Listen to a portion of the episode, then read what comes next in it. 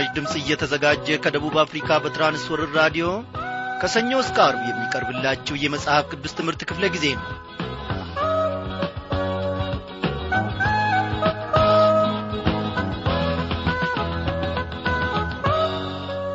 ክብሯን አድማጮች እንደምን አመሻችሁ። እግዚአብሔር እየተመሰገነ ይሁን። ያለፈውን ቀን በሰላም አሳልፈን። እነሆ ዛሬንም ደግሞ እግዚአብሔር አምላካችን ታድጎን ሁላችንም በያለንበት ስፍራ በራዲዮናችን ዙሪያ በዚህ በራዲዮ ሞገድ አማካኝነት እንድንገናኝ የእግዚአብሔር ፈቃዱ ሆኗል። እግዚአብሔር አምላካችን በዚህች ምሽት ደግሞ የሚያስተምረን በዚህች ምሽት ደግሞ የሚገልጥልን እውነት አለ። ይህንንም እውነት ደግሞ ከእርሱ ማድ በመንፈስ ቅዱስ አስተማሪነት አንድ ላይ እንመገባለን አንድ ላይ እንማራለን። ኀጢአታችን ብዙ የሆነ በደላችን ብዙ የሆነ እኛን እግዚአብሔር አምላካችን በልጁ በጌታ በኢየሱስ ክርስቶስ ሞትና ትንሣኤ ታድጎን ዛሬ አባ አባ አባ እያልን እርሱን የምንጠራበትን አንደበትና ቋንቋ ሰጥቶናል። እግዚአብሔር ለዘላለም ይክበር ይመስገን። አባታችን ጨካኝ አባት አይደለም። የሚያስፈልገንን ደግሞ እርሱ በሳቱ ያውቃልና ይሰጠናል። ባንጨነቅ በጊዜ ሁኔታ ባንታወክ መልካም ነው ወገኖቼ። እምነቴ ተዳክሟል እኔ ምን ባደርግ ይሻለኛል? ወደ ጥንቱ ስፍራ የመመለስ ይሻለኛል። ከአሁን በኋላ ከኀጢአቴ ብዛት የተነሣ ክርስቲያን ተብዬ ልጠራማ አይገባኝም እያልን ተስፋ ባንቈርጥ መልካም ነው። ዳዊት በዘመኑ አቤቱ ታድነኝ ዘንድ ፍቀድ አቤቱ እኔን ለመርዳት ፍጠን ብሎ እግዚአብሔርን ተማጸነ። እግዚአብሔርንም ደግሞ ተለማመነ። እግዚአብሔርም ደግሞ እንደ ልመናው ተገለጠለት። ጠላት በከሰሰን ጊዜ የክሱንም አዋጅ በእኛ ላይ ባወጀ ጊዜ ባንበረግግ ባንንሸራትት ስፍራችንን ባንለቅ መልካም ነው ወገኖቼ። እግዚአብሔር አው እኔና እናንተን ለመታደግ በስፍራው አለ። መቀመጫውን ከሱ የሚወስድ ዙፋኑንም የሚቀማው ማንም የለም። አዎ እባክ ታደገኝ። እግዚአብሔር አምላኬ ሆይ ልጅህ ነኝን በለው። ጻዲቅ የለም። አንድ ስንኳ ተብሎ ተጽፎ የለም? አዎ እግዚአብሔር ምሕረቱን እንዲያበዛልን በሱ እጅ እንውደቅ።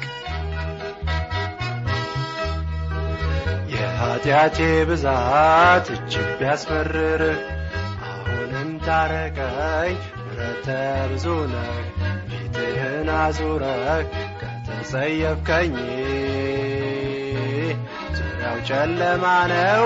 መነሻም የለኝ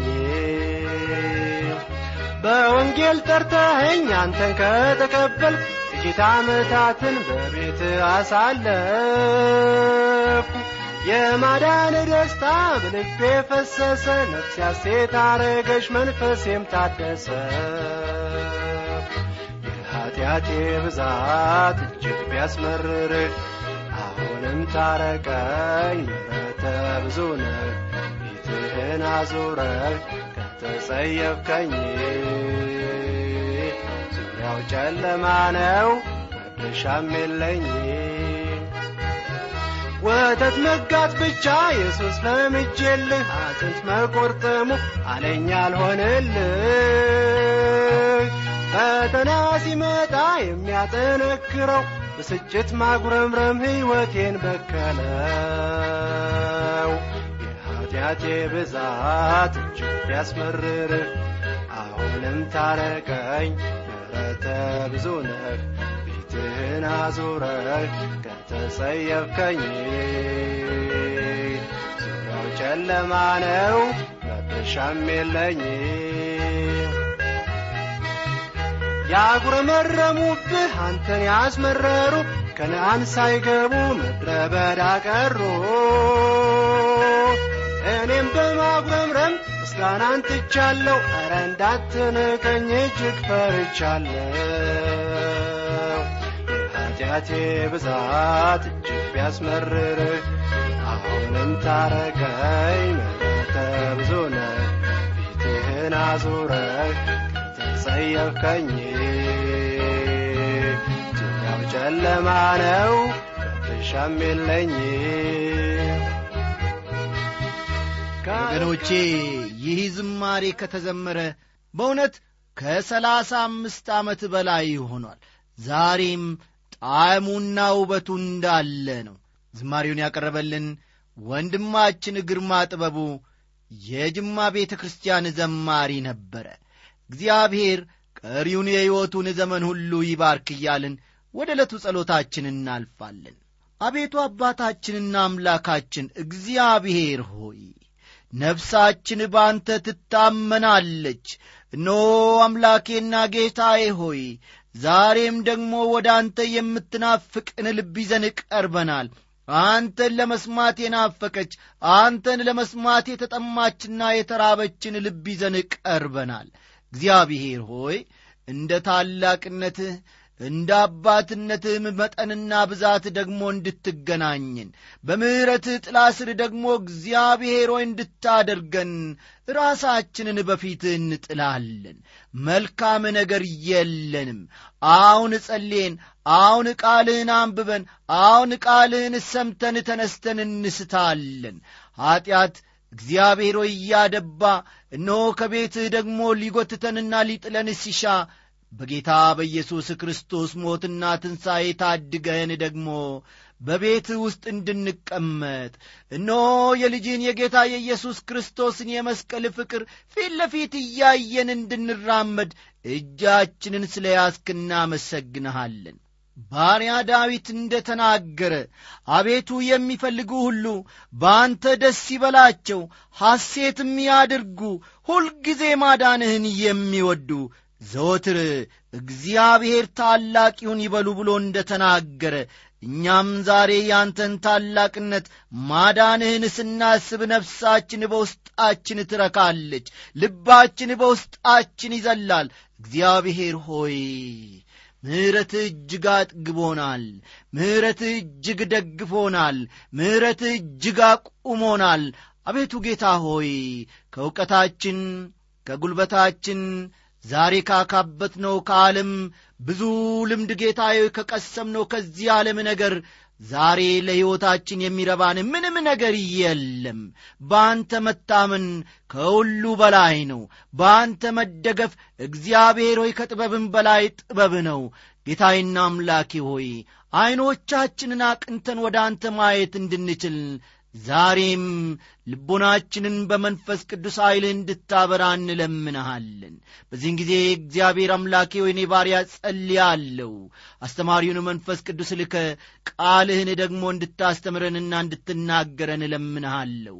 ሰሚዎችንም ሁሉ እግዚአብሔር እንድትባርክ ጸልያለሁ። እኔንም ባሪያህን ባርከኝ። በጌታችንና በመድኃኒታችን በኢየሱስ ክርስቶስ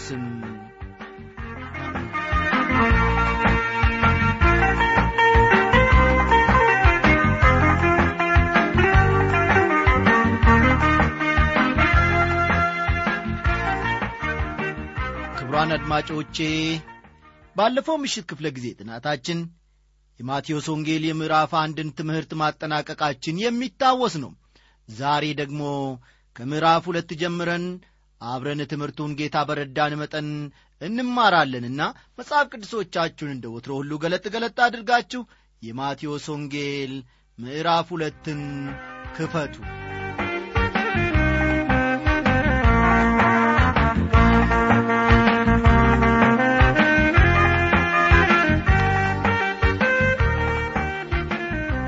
የተወደዳችሁ ወገኖች የዚህ የማቴዎስ ወንጌል ምዕራፍ ሁለት አብይ መልእክቱ የሰብአ ሰገል ሰዎች የተወለደውን ኢየሱስን መጎብኘት ወደ ግብፅ ሽሽትና ወደ ናዝሬት መመለስ የሚሉት ናቸው። አንዴ ልድገምላችሁ። የሰብአ ሰገል ሰዎች የተወለደውን ኢየሱስን መጎብኘት ወደ ግብፅ ሽሽትና ወደ ናዝሬት መመለስ የሚሉት የማቴዎስ ወንጌል ምዕራፍ ሁለት ዋና ወይም ደግሞ ጭብጥ መልእክቶች ናቸው። የትንቢቱ ፍጻሜ። ከዚህ በፊት ያየናቸው ሁሉ እውነትና በዘመናት ታሪክ ውስጥ የተከናወኑ ሲሆኑ ከበስተኋላቸው ግን ልንስተው የማይገባ ትልቅ እውነትንም ያስተምሩናል። ባለፈው ትምህርታችን እንደ ተነጋገር ነው እያንዳንዱ የወንጌል መጽሐፍ ለተለያዩ ሕዝቦች እንደ ተጻፉ አይተናል። በዚሁ መሠረት የማቴዎስ ወንጌል ለእስራኤላውያን እንደ ተጻፈ እንረዳለን። ይህ ወንጌል ሃይማኖተኛ ለሆነው ለአይሁድ ሕዝብ የተጻፈ ነው። በዚህ መጽሐፍ ከተመዘገቡት ትንቢቶች አራቱ በክርስቶስ መወለድ ተፈጽመዋል። ከዚህ ቀጥለን አራቱን ትንቢቶችና እንዴት እንደ ተፈጸሙ እንመለከታለን። አንደኛ ሚልኪያስ ምዕራፍ አምስት ቁጥር ሁለት። ሚልኪያስ ምዕራፍ አምስት ቁጥር ሁለት። ይህ የሚነግረን የሚወለደው ሕፃን ኢየሱስ ክርስቶስ ማለት ነው በቤተልሔም ስለ መሆኑ ይገልጻል ሁለተኛ ሆሴ ምዕራፍ አስራ አንድ ቁጥር አንድ ሆሴ ምዕራፍ አስራ አንድ ቁጥር አንድ ልጄንም ከግብፅ ጠራሁት ይላል። ሦስተኛ ኤርምያስ ምዕራፍ ሰላሳ አንድ ቁጥር አስራ አምስት በራማ መራራ ለቅሶ ይሆናል ወይም ደግሞ ይሰማል ይላል። በራማ መራራ ለቅሶ ይሰማል ይላል። አራተኛው ደግሞ ኢሳይያስ ምዕራፍ አስራ አንድ ቁጥር አንድ ናዝራዊ ይባላል በማለት ስለሚወለደው ሕፃን አራቱም የየበኩላቸውን ሐሳብ አስቀምጠዋል። እስቲ አድማጮች ይህንን ልብ በሉ። የራማ ከተማ ከኢየሩሳሌም በስተ ሰሜን በኩል ርቃ የምትገኘውን ያህል የቤተልሔምም ከተማ ደግሞ በደቡብ በኩል ከኢየሩሳሌም በኩል ርቀት ላይ ትገኛለች። ስለዚህም ክርስቶስ ወይም ሕፃኑ ሲወለድ በራማ ለምን መራራ ለቅሶ ሆነ ወይም ተሰማ። ሌላው የሚገርመው ነገር ደግሞ ስለ ሕፃኑ የተነገሩ ትንቢቶች ናቸው። ምንም እንኳ ከግብፅ ምድር ቢጠራና በቤተልሔም ቢወለድም ናዝራዊ የሚል ስያሜም ተሰጥቶታል። ከግብፅ መጠራቱ በቤተልሔም መወለዱና ናዝራዊ መባሉ አስገራሚ አሰራር ነው። በእያንዳንዱ ሰው ሕሊና የሚፈጠረው ጥያቄ ደግሞ እነዚህ ሁሉ ትንቢቶች እንዴት በአንድ ትንሽ ሕፃን ይፈጸማል የሚል ይሆናል? ጥሩ። ማቴዎስ እንግዲህ ያለምንም እንቅፋትና ችግር እነዚህ አራቱ ትንቢቶች በትክክልና በቀላሉ እግዚአብሔር ተናግሮት እንደ ነበረው መፈጸሙን ያሳየናል።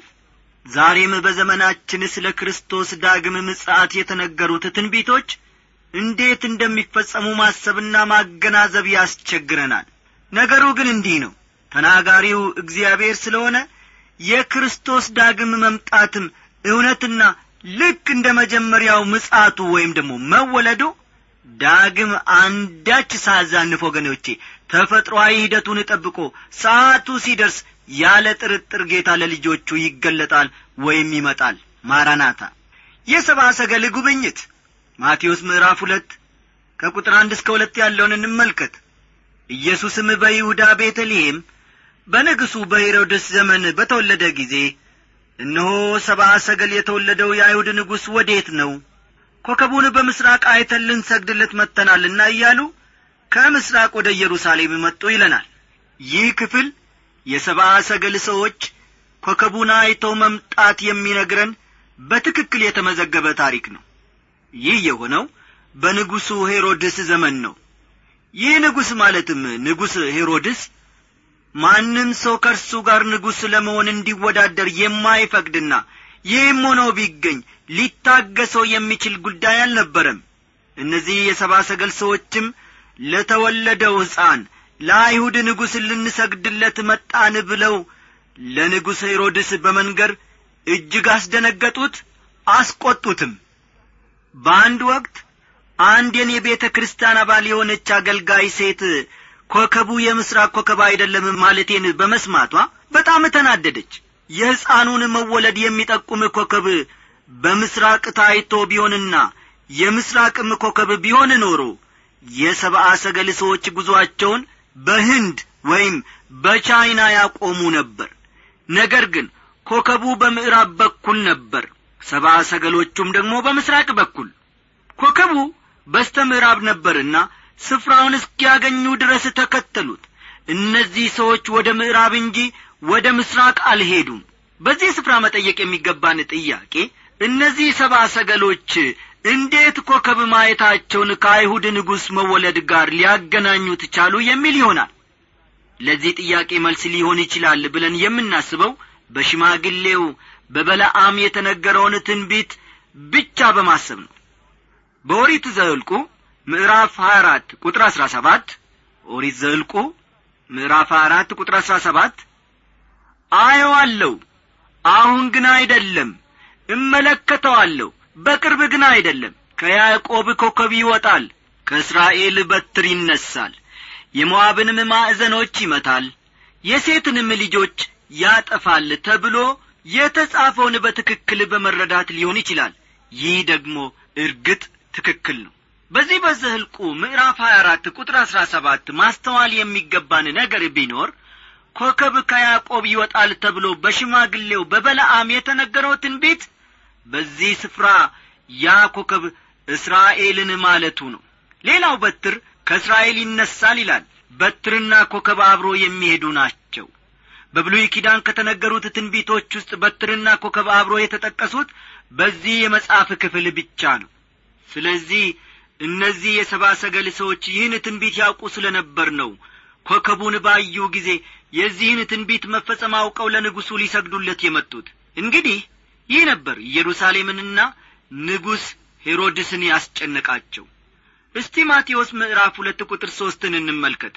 ንጉሥ ሄሮድስም ሰምቶ ደነገጠ። ኢየሩሳሌምም ሁሉ ከእርሱ ጋር ይላል። በአንዳንድ ለልደት ትምህርት በተዘጋጁ ካርዶችና ትምህርቶች ላይ እነዚህ የሰባ ሰገል ሰዎች ሦስት እንደሆኑ ተጽፏል። ስለ ቁጥሩ እርግጠኛነት የተጻፈ ባይኖርም የሰባ ሰገል ቁጥር ሦስት ሳይሆን ሦስት መቶ ነው ብለን ብንወስድ የተጻፈውን የእነኝህን ሰዎች ታሪክ እውነት ያደርገዋል። ምክንያቱም ሦስት ሰዎች ኢየሩሳሌምንና ንጉሥ ሄሮድስን አስደነገጡ ከምንል ቁጥራቸውን ከፍ አድርገን ሦስት መቶ ብንል አነጋገራችንን አሳማኝ ያደርገዋልና እነዚህ ሦስት መቶ ሰዎች በኢየሩሳሌም ከተማ እየተዘዋወሩ ይህን ጥያቄ ከምሥራቅ ኮከብ አይተን ለተወለደው ለአይሁድ ንጉሥ ልንሰግድለት መጣን ብለው የምሥራችውን ወሬ ሲያበስሩ በኢየሩሳሌምና በንጉሡ ላይ ትልቅ ድንጋጤ ነበር የጣሉት። ንጉሥ ሄሮድስ ይህን የተባለውን ነገር ለማወቅ በጣም ፈለገ። ሄሮድስ ከሥረ መሠረቱ በጣም ጨካኝ ከሆነ ቤተሰብ የመጣ እንደመሆኑ ቤተሰቡ የመጀመሪያው ዘመን ማፊያ ናቸው ብለን መገመት አያዳግትም። ቤተሰቡ በጣም በጭካኔ የተሞሉና ዘወትር ሥልጣን ይዘው መኖር የሚፈልጉ ናቸው። ይህ ቤተሰብ ከእስራኤል ወገን ያልሆኑ ቤተሰቦች ናቸው። ወገኖቼ እነዚህ ቤተሰቦች ጨካኝም ሆኑ አልሆኑ ማፊያም ሆኑ አልሆኑ ኢየሱስ ክርስቶስ ተወልዶ ጌትነቱን አረጋግጧል። የዘላለም የማይለወጠው ያወጣል ኢየሱስ ጌታ ነው ሰይጣንን የቀጣው ኢየሱስ ጌታ ነው ኢየሱስ ጌታ ነው ኢየሱስ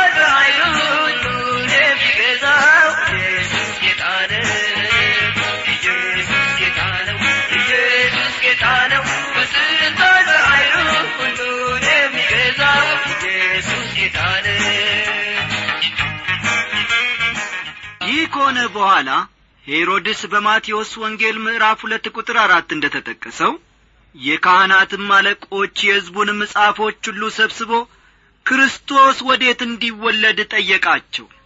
ሄሮድስ እነዚህን ሰዎች ጠርቶ ክርስቶስ ወዴት እንደሚወለድ ጠየቃቸው። እኔ ይህ ክርስቶስ የተባለው የት እንደሚወለድ ማወቅ ስለምፈልግ ጽሑፉ ተመዝግቦ በእናንተ ዘንድ ይገኛልና ከመጽሐፍ መርምራችሁ ንገሩኝ አላቸው። የሚገርመው ነገር በዚህ ስፍራ የሚገኙ ካህናትና የሕዝቡ ጻፎች ወይም ደግሞ አለቆች ክርስቶስ የሚወለድበትን ቦታ አውቀው መናገራቸው ነው። በዚሁ ምዕራፍ ከቁጥር አምስት እስከ ስድስት እንዲህ የሚለውን ቃል እናነባለን። አንቺ ቤተልሔም የይሁዳ ምድር ከይሁዳ ገዢዎች ከቶ አታንሺም። ሕዝቤን እስራኤልን የሚጠብቅ መስፍን ከአንቺ ይወጣልና ተብሎ በነቢይ እንዲህ ተጽፏልና በይሁዳ ቤተልሔም ነው አሉት። ይገርማል። ሄሮድስ ይህን ጥያቄ ሲጠይቃቸው ጻፎቹ መጽሐፍ ማገላበጥ አልሄዱም ምንም አልተቸገሩም። ይህ ትንቢት በሚኪያስ ምዕራፍ አምስት ቁጥር ሁለት ላይ እንደ ተጻፈ በቃላቸው ያውቁ ነበርና እነኚህ ካህናትና ጻፎች በደንብ የክርስቶስን ወይም የአዳኙን መምጣት ጠንቅቀው ያውቁ ነበር። ችግሩ ዕውቀት ብቻ ነበር እነኚህ ሰዎች የነበራቸው ማለትም ስለ ትንቢቱ መጽሐፉን ያውቁ ነበር እንጂ በግላቸው በሕይወታቸው የክርስቶስን መምጣትና አስፈላጊነት ተረድቶ የሚጠብቁ ሰዎች አልነበሩም። ለሕይወታቸው የዚህ ትንቢት መፈጸም ምንም ትርጉም አልሰጣቸውም። እነኚህ ሰዎች በዘመናችን ባሉ አንዳንድ ሰዎች ይመሰላሉ የመጽሐፍ ቅዱስን እውነታ በታሪክነቱ ብቻ ጠንቅቀው የሚያውቁና በውስጡ ያለው የጌታን ቃል ግን ለሕይወታቸው ምንም ትርጉም የማይሰጥ ብዙ የሄሮድስ ዘመን ጻፎችና ካህናት ዛሬም አሉ። የመጽሐፍ ቅዱስን እውነታ እንደ ተረት ከመናገር በቀር አዳኝነቱንና ሕይወት ሰጪነቱን ሲመሰክሩም አይታዩም። እነኚህ በሄሮድስ ዘመን የነበሩ ጻፎች የብሉይ ኪዳን መጻሕፍትን ጠንቅቆ የሚያውቁ ስለ ነበሩ ወደ ሰባ ሰገል ሰዎች ለምን ሄደው እኛም ቦታውን ማወቅ ስለምንፈልግ ከእናንተ ጋር እንሂድ ብለው መጠየቅ አስፈለጋቸው ብለን ማሰብ የለብንም። ምንም እንኳ ራሳቸው ትንቢቱንና መጽሐፉን ቢያውቁም ለሕይወታቸው ቅንጣት ያህል ትርጉም አይሰጣቸውም ነበር። ዛሬም በዘመናችን አብዛኞቻችን የክርስቶስን ዳግም ምጻት እንጠባበቃለን ስለ ምጻቱ እናወራለን። እንዲሁም መጽሐፍ ቅዱስ ስለ ምጻቱ የሚያስተምረውን ትምህርት እንማራለን። ነገር ግን ጥያቄው ይህ የምንጠብቀው ክርስቶስ አሁኑኑ ሥራችንን እየሠራን ቢመጣስ? በርግጥ ሁላችን ለመቀበል የተዘጋጀነን ወይስ ዳግም ስለ መምጣቱ እንደ ሌሎቹ ዕውቀት ብቻ ነው ያለን? ወገኖቼ ማወቅ ብቻ በቂ አይደለም። ነገር ግን ለመቀበልም ሁልጊዜ ዝግጁ መሆን አስፈላጊ ነው ዳግመኛ ምጻቱን የምንጠባበቅ እኛ ለዚያን ቀን ብቁ የሚያደርገንን እውነተኛ እምነት ይዘን እንጂ የተጣልን ሆነን እንዳንገኝ እንፍራ። ማራናታ ጌታ ሆይ ቶሎና የሚያሰኝ የመንፈስ ቅዱስ ቅባት በውስጣችን መኖር አለበት። ጌታ በክብር ይመለሳል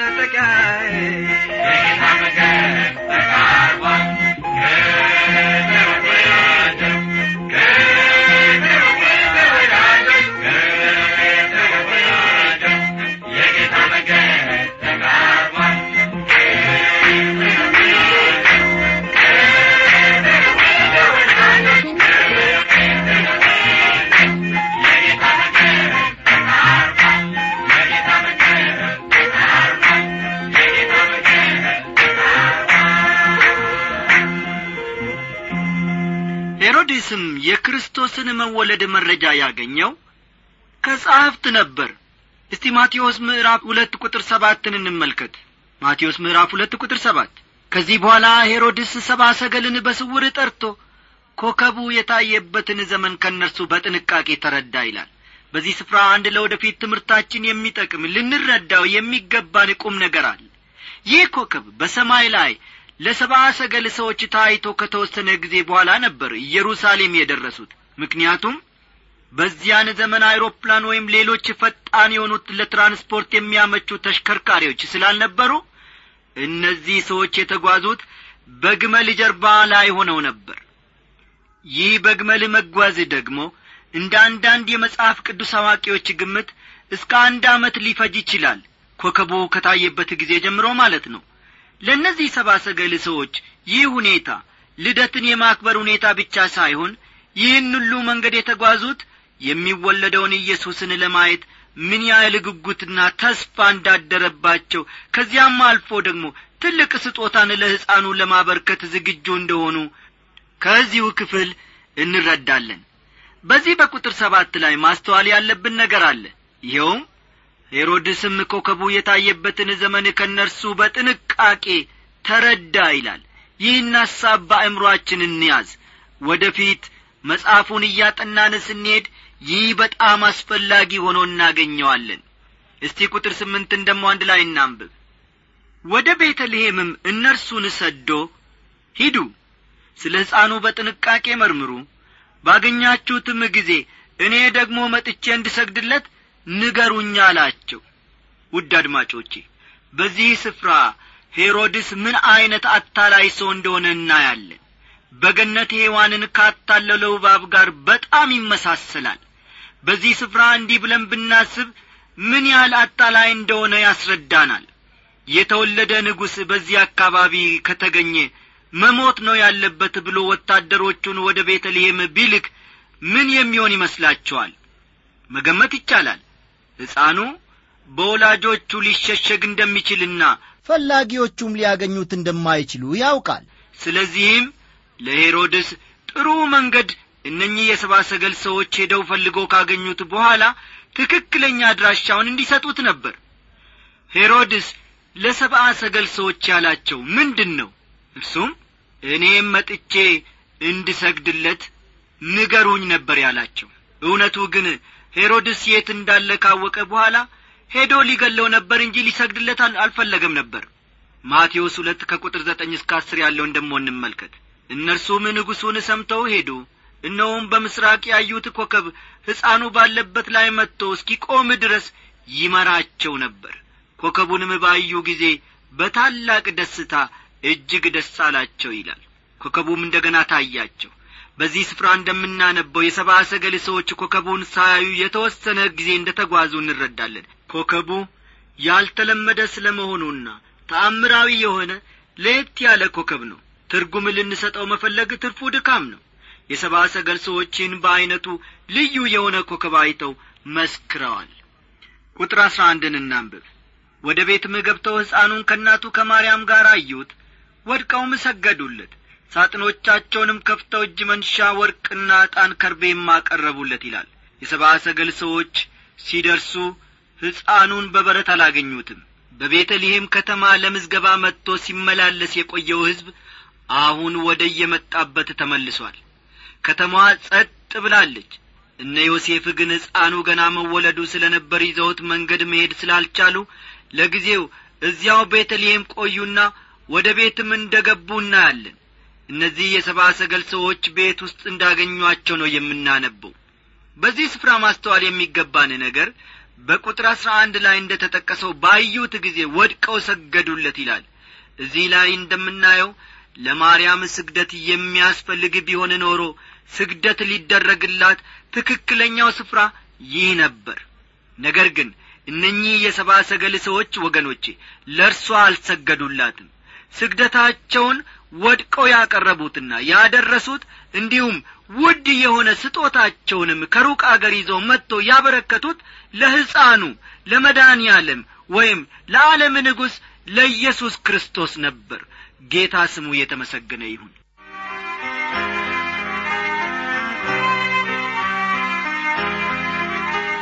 እንግዲህ በጌታ የተወደዳችሁ አድማጮች የዛሬው ትምህርታችን እዚህ ላይ ያበቃል። ደህና አደሩልን